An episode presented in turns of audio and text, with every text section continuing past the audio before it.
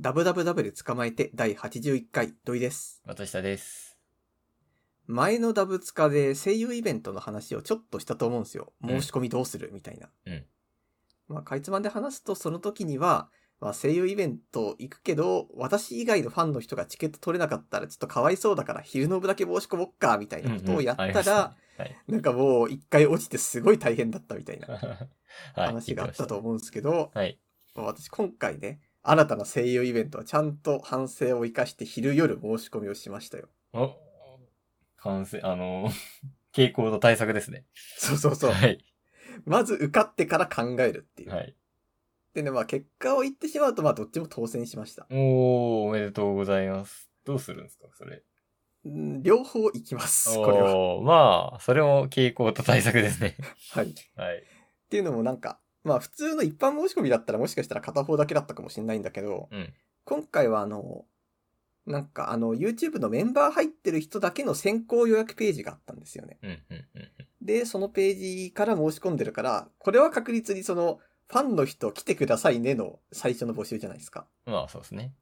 だからって、まあそういうことだったら全然、両日申し、両日っていうか、両方申し込んでもいいかな、みたいな気持ちで申し込みました。うん、うん、うん。いやー、いいと思います。いや、でも、なんかね、果たして両方どっちも同じぐらい楽しめるのかっていう不安があって、うん。だって似た映画、同じ映画を2回見るようなもんじゃないですか。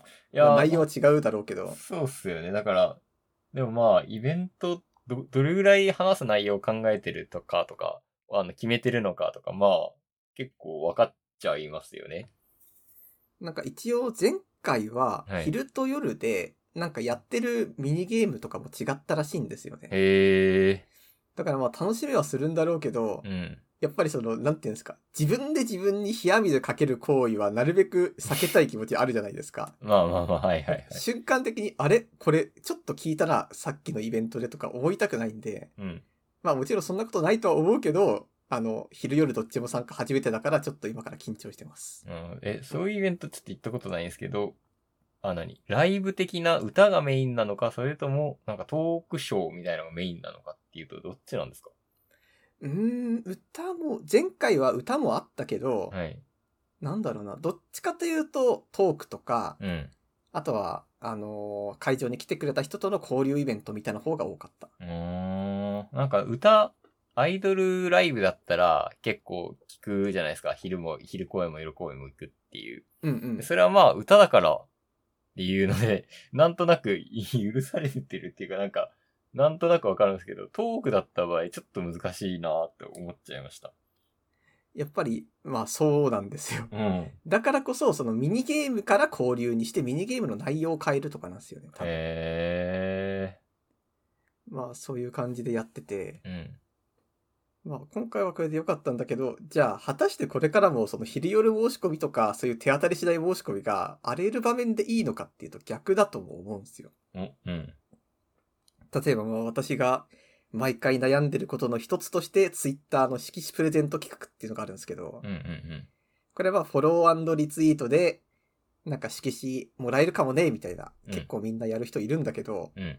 これとかもさ、色紙ってまあ、当然声優さんのやつだったら瞬間的に欲しいってなるじゃないですか。はいはいはいはい。でも別にその、本当に飾りたいほど好きな人って少数じゃないっていう。あー、まあ難しいけどね、そうかもしれない。まあ、ただだからもらっておこう的な人も、まあ、いるかもしれないっていうことだよね。そうそう。で、まあ、例えばなんですけど、まあ、一番の大前提は大切にしてる、大切にしたい人のもとに行くのが一番いいじゃないですか。まあ、幸せですね。はい。そう。ってした時に、例えばまあ、この色紙プレゼント企画で、まず声優さんが好きだったら、うんまあ申し込む人わかりますよ。うんだって色紙って大体声優さんのサインしか書いてないからって。まあこれは、まあ申し込む理由はわかると。うんで、次に、キャラクターが魅力的だったとか、はいはいはい。まあこのキャラクターのすごい熱演が光ってたとか、うんだから声優さんはあんま興味ないけど、このキャラクターがすごい良かったから、じゃあ申し込みますもん。まあはいはいわかりますよ。わかりすますね。ありですね。そうなった時に、じゃあ次にうん、キャラクターの専用シナリオが良かった場合、ああ、うんうんうん。これってもう、あの、フルボイスじゃない限りはさ、基本的にはもう、あの、脚本家の腕なわけじゃないですか。そうですね。だとした ら、この場合は申し込まない方がいいのかなとか思ういや、そんなことないと思いますけどね。だって、シナリオが良かった場合ってさ、うん。だって、それは、もう声優さんではなく、脚本家じゃない実力的うに。ーん、えー、でも欲しくないだって、例えいやば、俺、あんまアニメ見ないから、前のアニメだけどさ、ダイナゼノンとか良かったじゃないですか。ああ、良かった。南ゆめちゃんの声良かったじゃないですか。うんあ。れは、でも声優さん俺、正直わかんないし、でも、脚本が良かったわけじゃないですか。うん。南ゆめさんの声優の、あの、色紙は欲しくないちょっと欲しい、正直。欲しいほら、欲しいじゃん欲。しいけど欲、しくていいでしょ、それは。いやでも、なんか、うぐっと我慢するみたいなの必要なんじゃないのかな。 えーすげえ本な当に欲そしれいは人の場所に行かせるためには、み たいな。でも、来たら、お、めっちゃ嬉しいと思って大切に飾りますし、そこから出会いがみたいなことあある、得るかもしれないですよ。いや、俺はこれからも、 えー、すごうんい、それはなんか、な、な、なんていうか、思いやりがすごいというか。だからあの、最近だとブルアカが結構色紙企画をたくさんやるんですよね。ええだけども本当に、あ、これ、この人だけってし、でやってます。すげえな。いや、そんなことしてたら当たんないっすよ、きっと。 いや、それ言ったらもう数打って当たった時にさ、そこまででもない人が来るのが一番じゃないあんま知らない人が来ちゃったみたいな。でも、ブルアガっていう作品がまあ全体的に好きならさ、誰の来てもよ、良いんじゃないのそういうわけじゃないいやのやっぱり。いやブでもルアやっガぱはりちょっと特殊か。だって、あれだもんね。なんか好きな女の子のタイプとかあるも んね。まあまあまあ。いやでも、ああ、でもそれもあるかも。数が多すぎるとやっぱり、あダイナゼロは、あの、ゆめちゃんぐらいしかいないから。夢と知ってる知知っ性。てないやるから。そっか。あ、でも、暦先輩のサインは超欲しいですあ、けど。欲しい。 ほら、大体欲しいよね。えすげえな。なんか、俺だったら、もう全部いっちゃいそうだけどな。いや、なんかやっぱりこうん。う、思いやりが欲 しい。やっぱり。昼夜公演申し込むの人とね、言葉とは考えられないですよ、なかなか。でも、昼夜は本当ファンのための先行販売だったからいいんです。はいはいはい。なるほどね。いや、理屈はわかるけど、なんかすごいなと思いますよ。いややっぱ理屈に従っていきたいじゃないですか。うん人間としてそうね理性的な対応。 超理性的っすね。なんかそういうね、言葉をあの神様が見ていて、あの、あの担当声優の時だけ色紙を揉んでこい、あ、こいつはやるなと思って当たってくれるといいっ すね。大谷翔これか平らはなのんか缶拾うみたいなことと同じことっすよ。あの、神社行く前とか大事な試合の前は、うん。なんか声優さんの色紙リツイートをしないっていう感じにしようか な。そうそうそうそう。えー、すごい。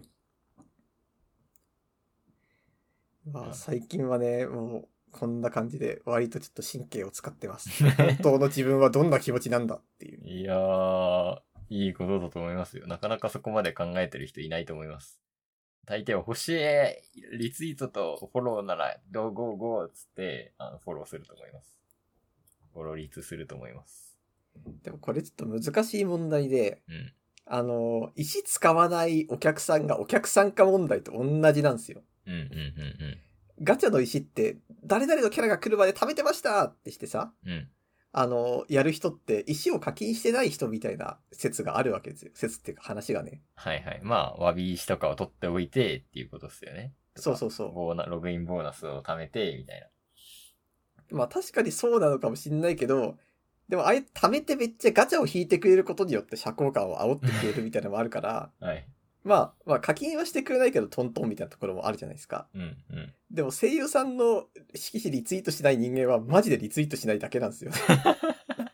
うーん、そうね。運を取っとくみたいな概念あんま、うん心の中ではあるけど、本来はないからね。そう宣伝してくれないやつになるんで、ちょっと難しさがあるなとは思あっーてそうますだよ。宣伝にもなるからね。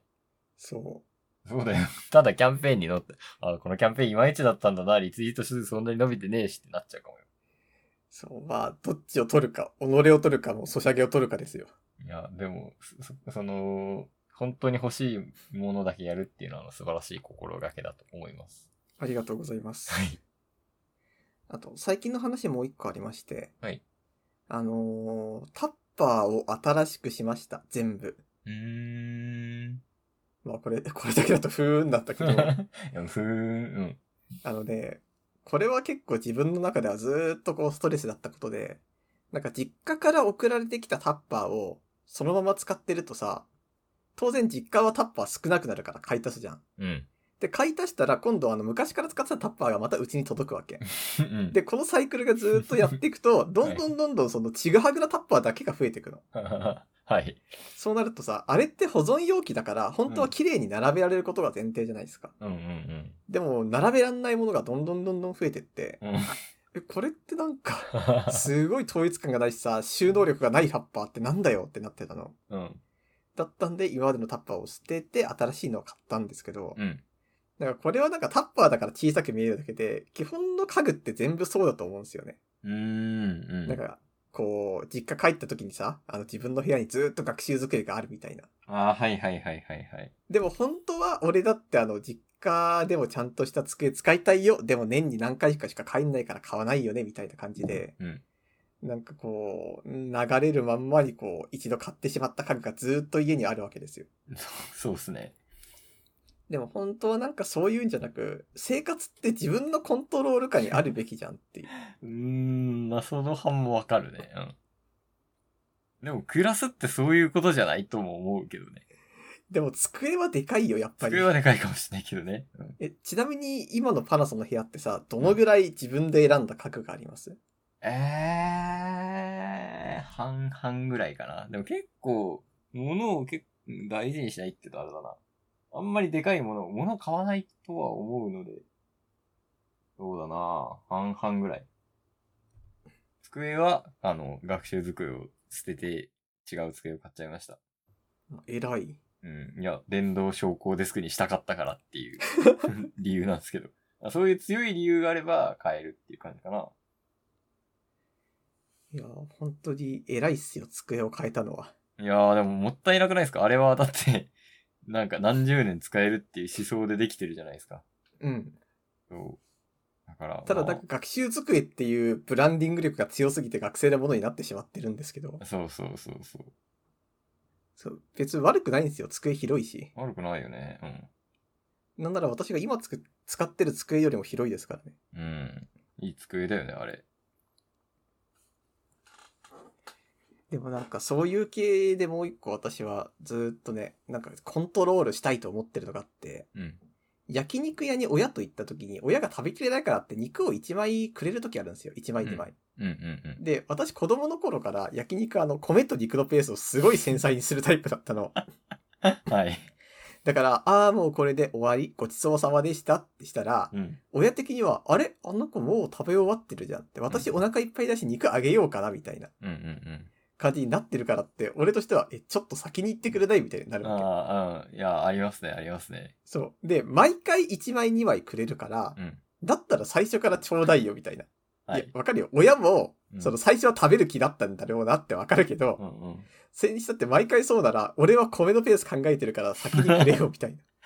あ気持ちはわかる。けど俺はもう、ああ、締め切り締め切りって言って締め切っちゃう。あ、それするんだ。 締め切る。うん。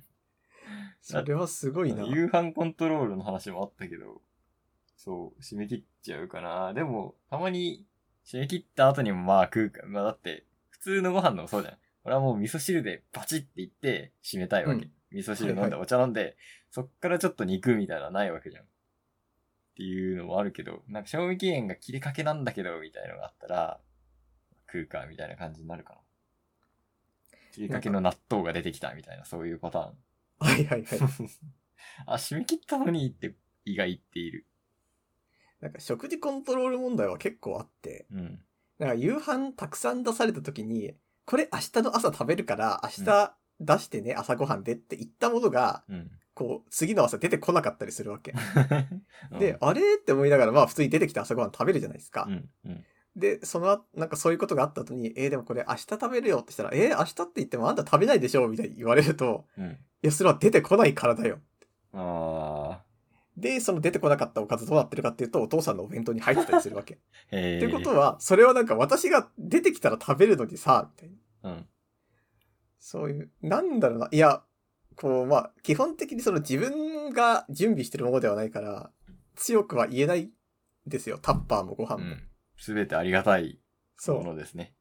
でもありがたいけど、でもなんか、こっちのこう、想定して情報を共有してるんだから、もうちょっとどうにかならんかみたいな瞬間はありますよね。確かになまあ人間関係それだけではないのかもしれないけ ど。難しいけど、まあ、締める切ることはかなり重要だと思う。特に焼肉と かね。 なるほどね。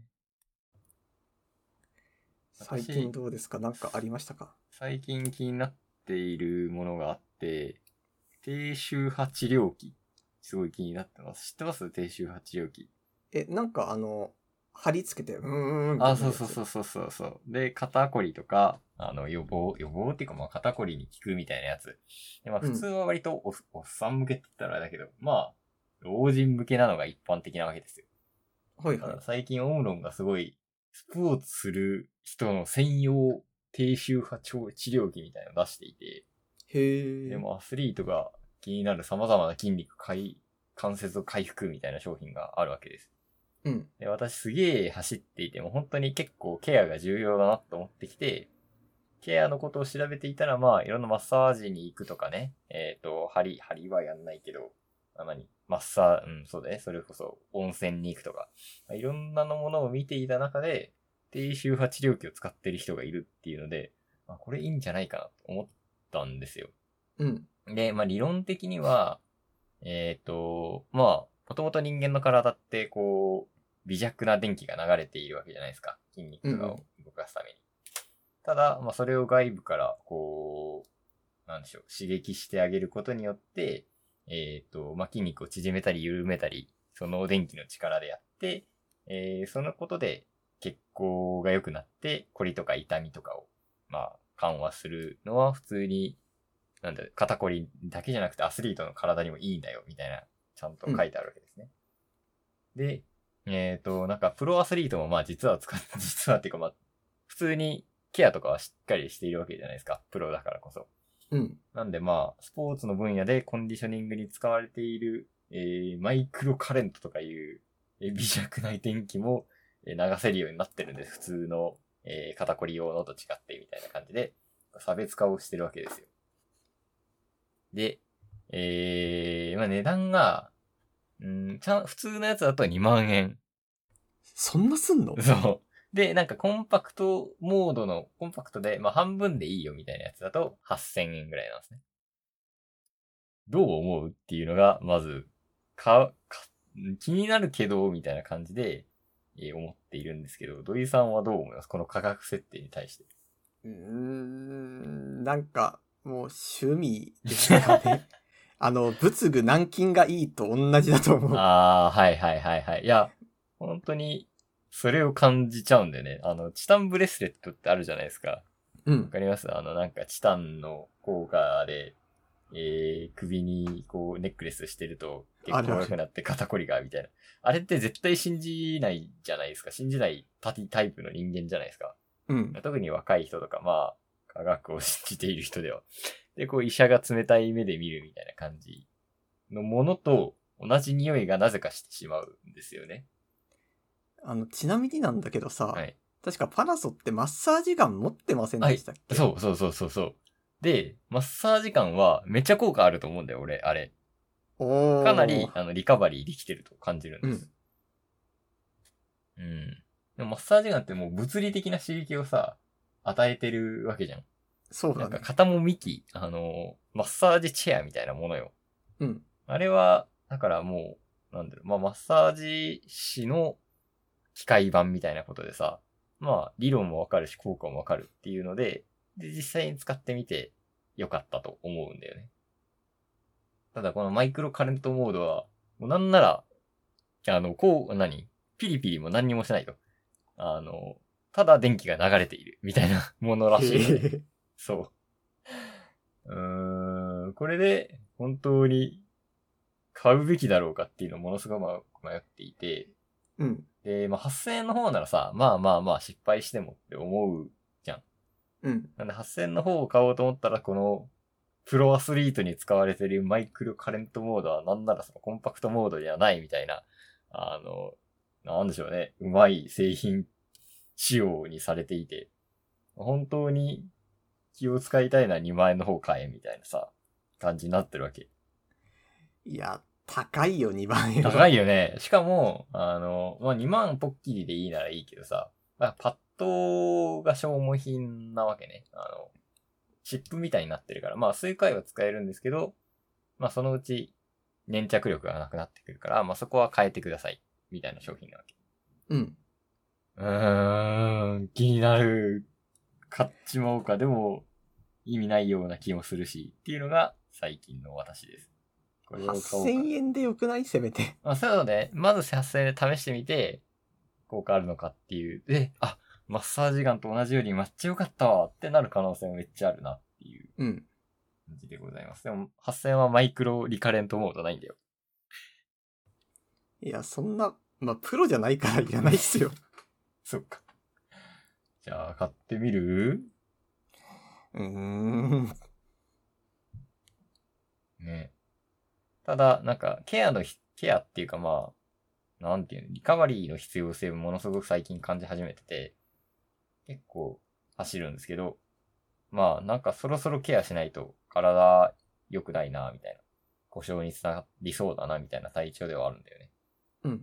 だから、こまめに風呂に入ったりしてるわけですけど、気になるわー。これがチタンブレスレットなのかそうじゃないのかっていう。うーん。まあでも多分プロはね、うん。使ったらいいって言いますよ、絶対。そうそう。うーん、そうだよね。それがプロだもんね。どんな繊細なことでもいいっていうものなら、ちょっとずつやって、その仕事であるスポーツのために活かしていくっていうのがプロだからね。そう。でも、プロじゃない。い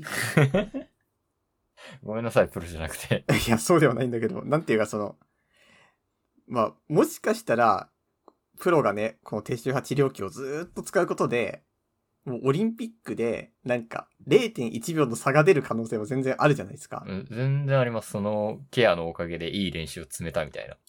そう。だからなんか、それを目指すんだったら、まあ、みたいな話ですけど、うん。難しいっすよね、これは。そうなんだよね。まあ、買ってみるか。8000円で、しかもこの、何補修パッドみたいのが、1200円ぐらいして、割と高えなっていう。それか、もう2万円買っちゃって、うん。で、あの2万円のレビュー記事を、うん。 実際聞いたか聞いてないか関係なくベタ褒めのを上げて、うんアフィリエイトで2万円回収するっていう手もありますから。しまあ確かに、こういうの俺めっちゃ調べちゃうからね。同じく調べる人が。レビューもほんと賛否両論なんだね。結構賛なんだけど、うん。なんだろう。これ結構時間がかかるらしくて、うん。あの、マッサージガンの方が全然いいっすよ、みたいな感じのもあるわけ。でもマッサージガンってさ、効能違うじゃん、明らかに。まあね。そうじゃあ、買ってみますわ。わかりま した。やってみて、あの、来週、まあ再来週になるかもしれないですけど、うん。ああ、ダメ。いやーえ、そんな早く効果出るのわからん。正直わからん。効果出ないとでも失敗ってことじゃない あー。いや、わかんないよ。こっから先は、老いが低周波治療器のおかげで来ないみたいな話になってくるかもしれないし。そしたらもう全人類買うべきだよね。そう いや、でも本当にこう、いや、これはマジな話として、うん。体の機能が低下するのを抑える方向に今度行きますからね、年取ればどんどん。ああ、そうだよね。うん。だって老人の低周波治療器だってそういう話じゃないですか。どっちかといえそばう。そうそうそう。全盛期に戻すみたいな。そうそう。老人の低周波治療器も調べたら、まあ5000円くらいはするのよ。あだからコンパクトなやつでね。で特別に高いわけじゃないのよ。 そう、そうなのかっていう。微弱な電気を流すってなんかこう、炭酸電池をギュッてこう、ギュッて持てばいいんじゃないかみたいなさ。ただそれだけでしょ、やってることみたいな。あ、難しいっすらね。しいよね。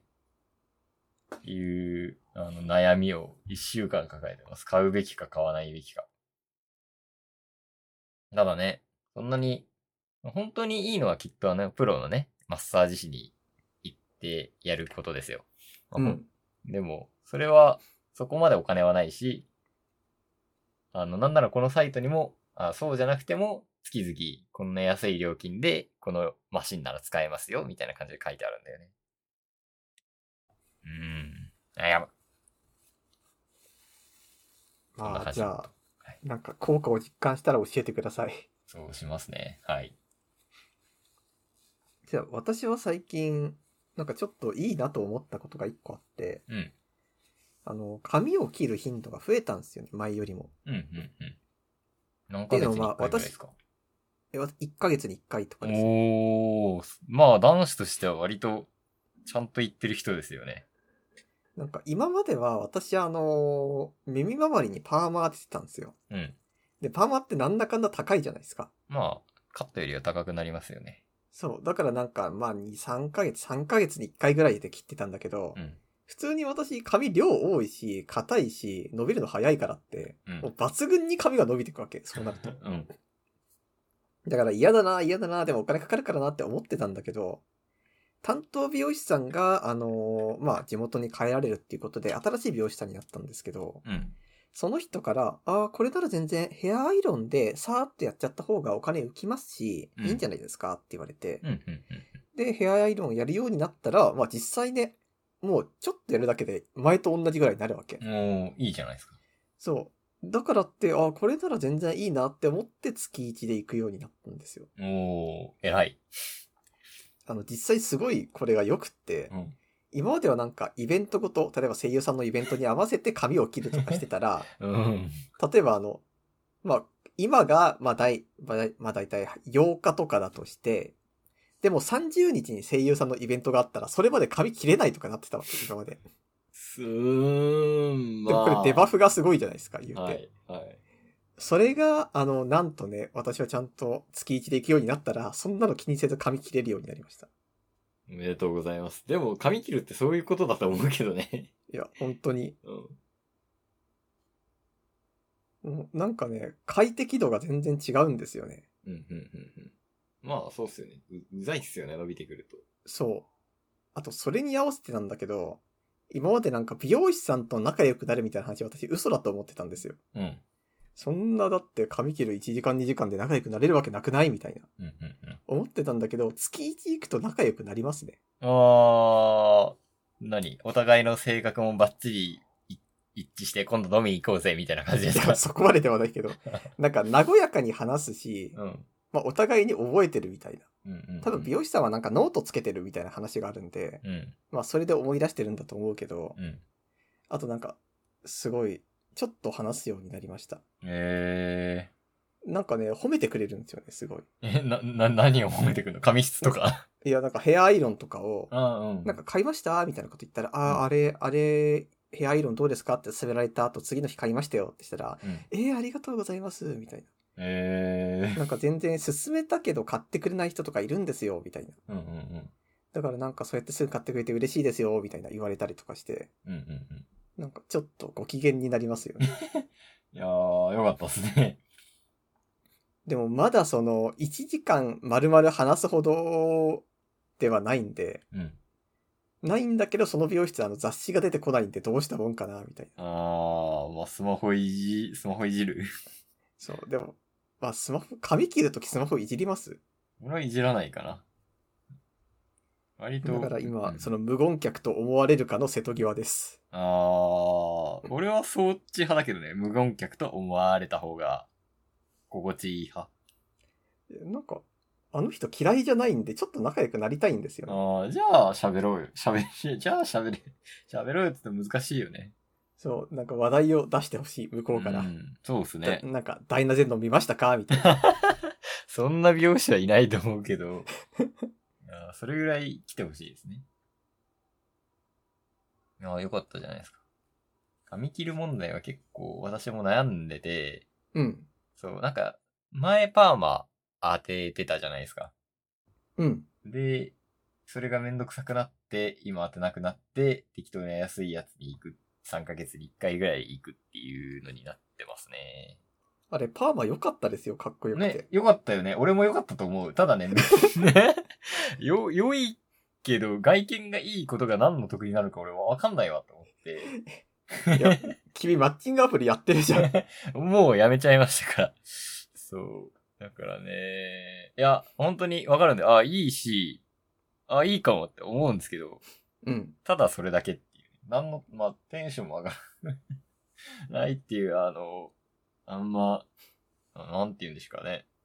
嫌な、嫌な男というか、うん、オタク的男性というのか、わかんないですけど。そう。あれで、あーまあ全然値段価値あるし、なんか心テンション上がるな、みたいになったら、まあ毎回当てたんですけど、うん。正直めんどくさいし、ちょっと高いし、時間かかるし、結構外見違いましたよ。あそう、いや、知ってなんる。か、俺もパッと見わかのオタク感、オタクか、うんなんか、大石正義かの違いみたいな。る そう、わかるよ。俺だって、ああ、よかったなって思うけどね、めんどくさいんだよね。まあ。てか、パーマをかけた後にワックスをするのがめんどくさいんですよ。ああ、まあ、それもあるね。いう感じで、まあ、今は前の、まあ単発みたいな感じになってますね。うん。ねえいつも迷うのが、もうこのタイミングで坊主にしちまうかって思思っちゃうっていうね。ああー、はいはい。思うよね。思います。でも、それはもうやりすぎちゃった人で、たまにいるじゃん、やりすぎちゃった人。はい。 やりすぎちゃった人になるのもなーっていう。でなもんまだあろう実ね。際のところ、その、いい年になってから急に坊主は、なんか怖いんですよ。ご近所さん的に多分。うーん。だからちょっと考えてしまう。あとまあ、えーあの、あれだけど、髪が薄い人はスキンヘッドにしても、ああ、そういう理由ねってなるじゃうん。ん。 若くて、髪めっちゃあるのにスキンヘッドはもう、ちょっと尖ってる人だよね、ただの。そう。そう。私たち長めですからね。そう結構。なんかね、そこにまでいけないっていうもどかしさね。うん。別に伸びるんだからいつやってもいいんだけどね。高校の時も思ったわ、それ。まあでも若ければ若い方がいいですからね。そういう思い切りは。そうっすね。いつかやるかと思って一生やらないんだろうな。うん、パーマは良かったっすね。うん。ただ、自分の天使、なん、なんだろうな。メリットがデメリットに、うんイコールぐらいかな、イコールだぐらいだ、なんか続けるっていうほどでもないくなっちゃったっていう感じでした。あ難しいっすね。本当に難し。いっすじゃあそんな感じでエンディングいきますか。はい。ダブダブダブで捕まえて。エンディングです。はい。あの、収録中ね、私のお腹がめっちゃ鳴ってた気がするん だよね。 いや、き、俺は少なくとも気づいてなかっああ、じゃあまあ後で乗ってなかったらよかったんだけど、た。はい。飯食ってない感じですかそう、寝起きで撮ってる からね。 おおはようございます。いやでもなんかこんななるかみたいな気持ちにはなりますよ。うーん、まあ、空気が移動してるんですよ。食べ物を求めて。いやー、でもこっから米炊くのか、みたいな気持ちはあります よ。今はもう 3, 3時ぐらいですからね。そう。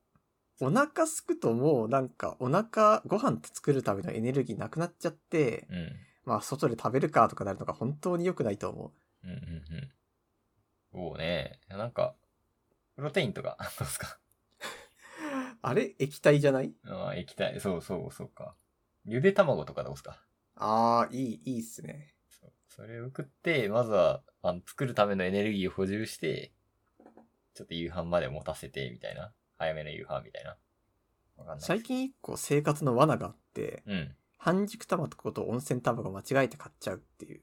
あー、まあ用途違いますし、どっちが好きっすかどっち使おうと思ってどっち買っちゃうんですかあの、温泉卵を買おうと思って半熟卵だ。なるほど。そう温泉卵だけさ、売ってるコーナー違うじゃないですか。うん、そうだね。そう、だけどその時もうぼーっとしてて、うっかりね、やっちゃいましたね。うまいよな、卵。最近朝に卵を食べるっていう習慣を始めたんですけど、言いましたっけえ、知らない。なんか朝にタンパク質を食べようみたいな、うんまあ、サタンがまあ重要だっていうのを最近聞いて、うん。もう、あの、ゆで卵を作っとくんですよ。7個。まあ、1週間はちょっと怖いからやってないんですけど、4日分ぐらい。で、えー剥いておいて、その、醤油とかにつけとくと味がついといて、それをパッ、ああの、タッパーに入れて、 例のタッパーに入れて、えー朝1個ずつ食うっていう習慣を始めてみました。いいね。うーん、いいと思う。でも、体調の変化は特にない。へー。ただ、まあ筋肉が分解、朝ってやっぱ分解されちゃうらしいんで、うん。分解を少しでも防いでいます。今意外とボリュームあるんで、なんか、に結構バリエーションがね、生まれていいっていうのある。あの、潰してパンに塗ってもいいし、みたいな。そのまま食ってもいいし、ああ、いいっすね。いい習慣でした。最近あれですね、私銭湯よく行ってるんですけど、うん。あの、銭湯今いくらか知ってますえー、でも、昔だったら400円ぐらい300円とかで入れなかったっけそう、入れた入れた。今520円するんですよ。7月から値上げで、東京、東京の価格は520円。えー、そう。 なんか、高いって言っちゃいけないんだろうけど、これでも安く運営してくれ、なんか、っているっていうのわかるんだけど、うん。えっ、と、私たちがここの戦闘価格、都内入浴料金の推移みたいなのがあって、え多分記憶に、平成9年は多分記憶ないと思うんだけど、平成9年とか多分生まれてると思うんで、385円。まあこの頃はまあ昔安かったんだなっていう感じじゃないですか。うん。で、多分記憶あるのが多分平成18年とかの値上げで430円。まあ、ここら辺が、まあ、銭湯ってそんな感じなんだなって知った銭湯価格だと思うんですよね。うん。で、そこからもう平成20年450円、えー令和元年470円、えー令和3年480円、令和4年7月500円で、令和5年7月で520円まで上がってったっていう感じで。だってそれってもう毎日行ったら1万5千円じゃないですそかう。そうそうそうそそれも う。風呂付きの家借りれますよね。その差額で。そうなんだよね。でなんかまあ、銭湯の役割も多分変わっていて、昔は、ほんと家にね、風呂がないから、えー、まあ一週間に、まあ何回ぐらい行ってたんだろうね。3、4回行って、まあ、風呂気持ちいいっていう場所だったのが、今はもう各、あの、ところに、部屋に、家に、風呂があるから、まあなんでしょうね、特別な風呂なのか、うーん、なんかこう、交流の場としていくものだと、っていう風に変わってきたとは思うんですけど、まあ高くなったのかっていう気持ちがしてしまうんですよね。そうだね。それだったらなんか、その価格で数パーセントいっちゃいますからね。そうなんだよ。だから、結構、まあ普通なのかわかんないですけど、私の近くのスーパーセントは800円とかで入れるんで、うん。プラス300円って考えると、で、それでサウナもあって、なんか炭酸湯みたいなのがあって、えー、露天風呂があって、水風呂があって、みたいうんな。あれみたいなこと思っちゃうんですよね。なんか多分なんですけど、うん銭湯自体が娯楽寄りになったからそうなってると思うんですよ。あー、そうね。いや、それはあると思うね。あと昔はもっといっぱいあったんだろうなっていう。うん。で、人も結構入って、だって洗い、 洗い場ってあれ全部埋まることないじゃん。 ないね。そうどうなんだろうね。だって、あれって、埋まらないの作らないでしょ。うんだから、みもっとみんな入ってきて、何量のバリューを出せたから、うん100円とか170円の時代もあったっていうことなのかな。昔は全実部洗い際場。そうだと思 って、埋まって私たが子供の頃うん、だって結構あの洗い場街いたよ、確うんうんか。うんうんうん。そうだよね。じゃあ変わってきたんだな洗い場全部埋まってるの想像すんのウケるな、なんか。 ぎゅうぎゅうじゃねえか、みたいな。でもまあ、私は風呂が好きなので、これでも、なんかこう、なんか申し訳ないんですけど、水の高騰や、あの燃料価格の上昇で、みたいなことを書いてあると、ああ、全然いいよ、みたいな気持ちになって、今日も風呂に入入りに行ったりはしますね。いやーまあ、これは仕方ないんですけどね、本当に。うん。物価が上がってますからね。iPhone だって上がってますし。しょうがない です。まあ、そんな悲しい話をしたと ころで。はい。えー、www で捕まえてでは皆さんからのメールの方お待ちしております。うんえーメールアドレスは